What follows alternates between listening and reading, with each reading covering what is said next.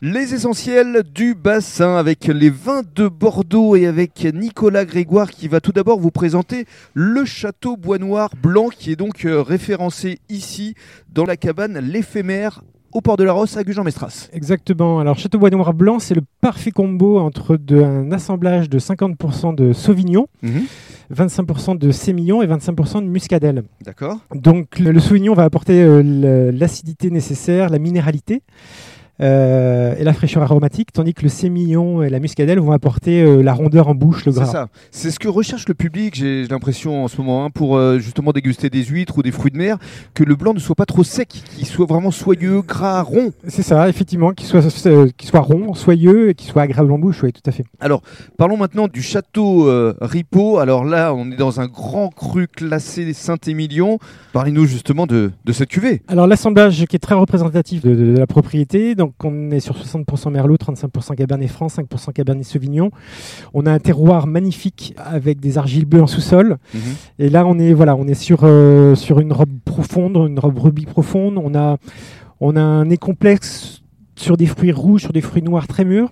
Mhm. Pour nous les maîtres mots sur les- l'ensemble des propriétés, c'est c'est euh, conservation du fruit, la fraîcheur et l'équilibre. Voilà. D'accord. On essaye de travailler dans, dans ce sens-là au maximum. Je faisais allusion euh, lors du précédent podcast à cette tradition familiale que vous souhaitez parce que effectivement euh, Saint-Émilion c'était un petit peu le rêve euh, de votre papa. C'était le rêve de, de mon père. Effectivement, il s'est présenté l'acquisition de cette propriété en 2015. euh, donc, une propriété un petit peu poussiéreuse, un petit peu euh, au ralenti. Et on a, on a fait 50 travaux qui viennent de se terminer. Donc, c'est une propriété toute, euh, toute neuve, toute belle, Qu'on peut visiter? qu'on peut visiter effectivement euh, parce que les travaux sont finis. Donc, Mhm. maintenant, il C'est suffit. mieux. on a un très beau parc. On a la chance d'avoir un parc classé qui se trouve assez, assez rare sur Saint-Émilion. Donc vous faites un peu de notourisme. Euh, oui, tout à fait. Ça commence, ça commence parce qu'on attend, on attendait Visite des caves. euh, Exactement, on attendait que les travaux se terminent. Donc Ouais. maintenant, on peut, on peut visiter Château Ripaud et venir déguster les vins.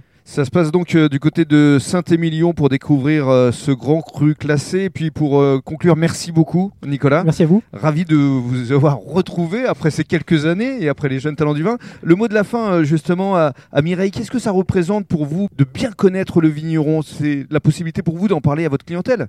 Oui, et mais tout à fait. D'ailleurs, on n'a même plus besoin d'en parler à notre clientèle parce que c'est eux qui nous demandent à chaque fois euh, où c'est qu'ils peuvent se procurer ce vin. Et Bon, Saint-Émilion, c'est pas très loin. Voilà, Saint-Émilion. Ou alors, de temps en temps, euh, Nicolas vient à la, à la dégustation et il se retrouve face aux clients qui, lui demandent même souvent euh, des conseils pour euh, retrouver ses vins. Voilà ce qu'on aime à travers ces podcasts, c'est des rencontres humaines entre les vignerons de Bordeaux et les ostréiculteurs du bassin d'Arcachon. Mireille, merci beaucoup. Merci. Et merci encore à Nicolas. Merci.